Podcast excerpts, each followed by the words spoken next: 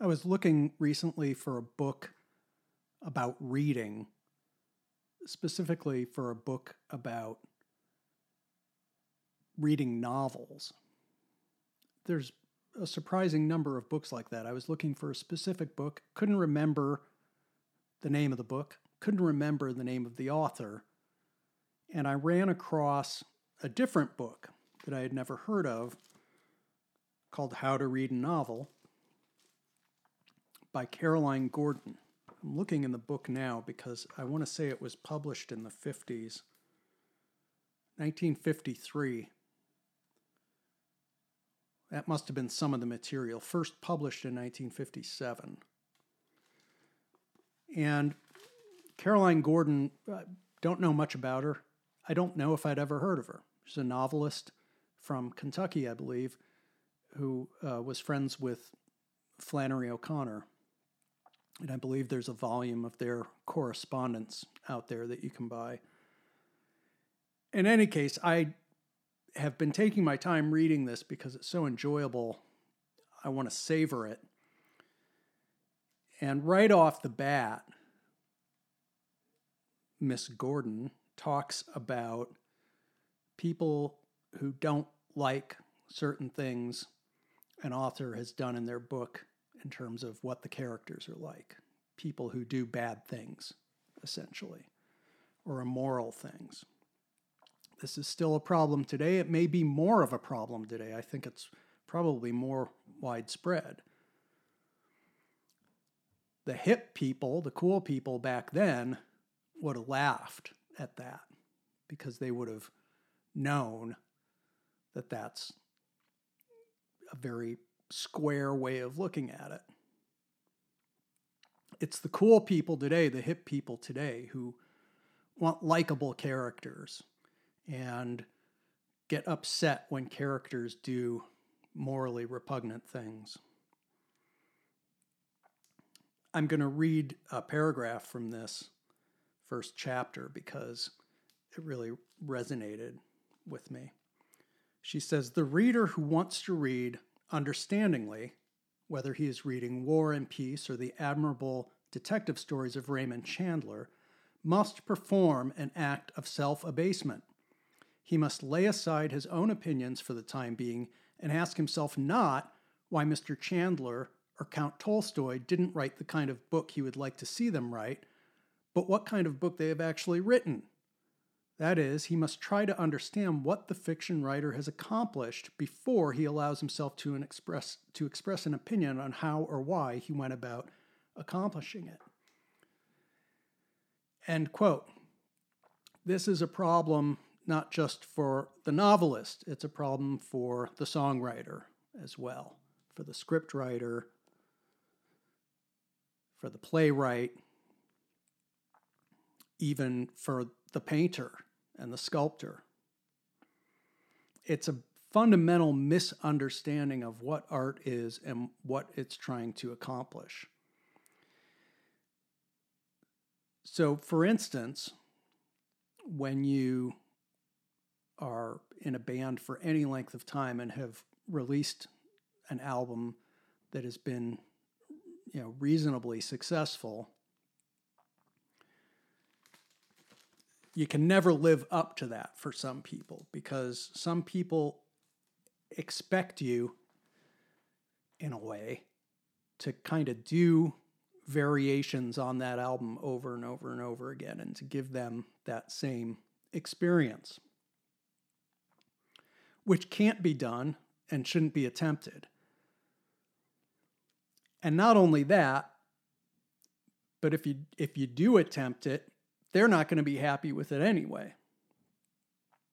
What they want is something that they can't have, that you can't deliver, nor should you try.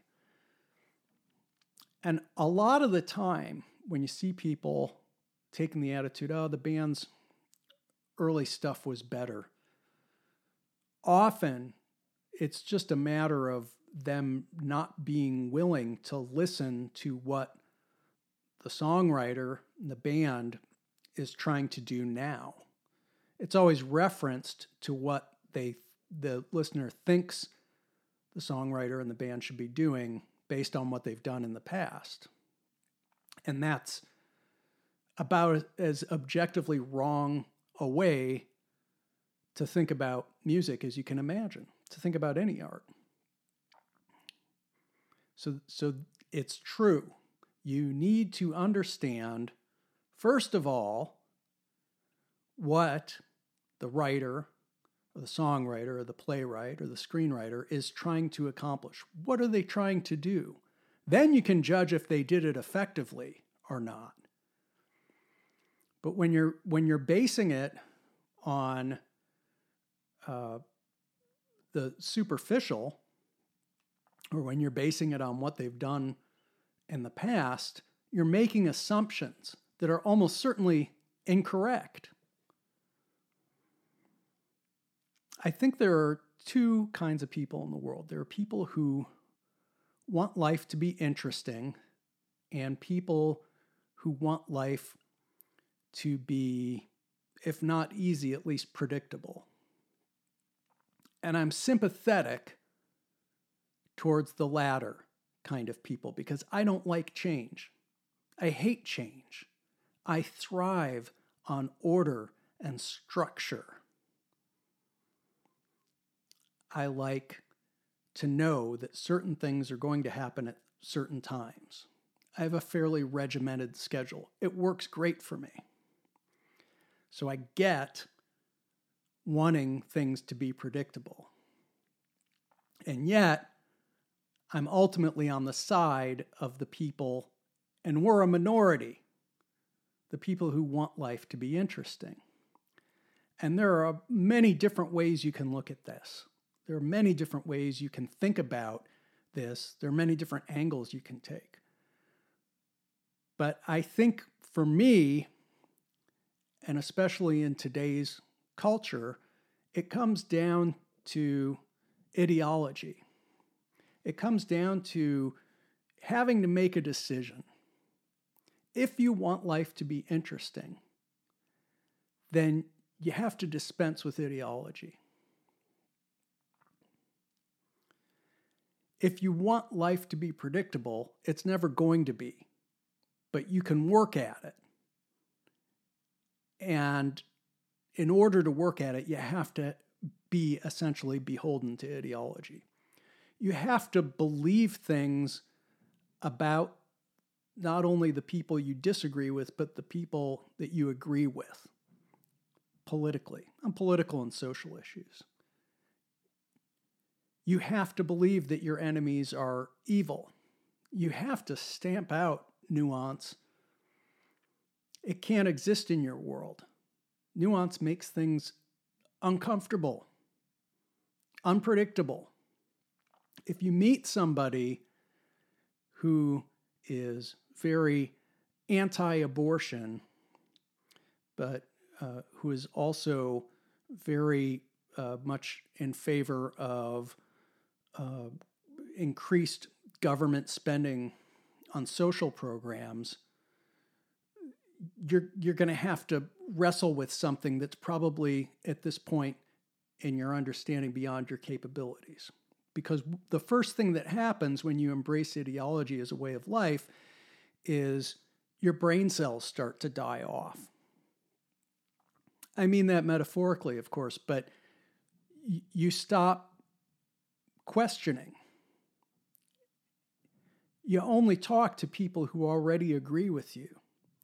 So you not only don't know your opponent's argument, and you're not only, because you don't know it, ill prepared to argue against it and to defend your own point of view, because why would you? You never have to defend your own point of view. Everybody already agree, agrees with you. You kind of speak in shorthand. So, not only that, but your intellectual capabilities in general degenerate. You get bad at thinking. If you think life should be interesting, then by definition, you realize and have to accept that life is going to be very uncomfortable sometimes, that you're going to find out that what you thought was right maybe wasn't so right after all. You're not only going to have to question the world, you're going to have to question yourself and what you believe and why you believe it. And you're going to have to open yourself to people, not just new experiences, new people. You have to talk to people and actually listen to them. And when you do, you'll find out that the people who are non ideological or less ideological, at least, because we probably all are to some degree, you'll find that they're they can be very interesting people. You'll find that people have very interesting stories. Everybody has at least one story from their life that's fascinating and pretty unique. So I'm on that side because it's uncomfortable, it's uncertain,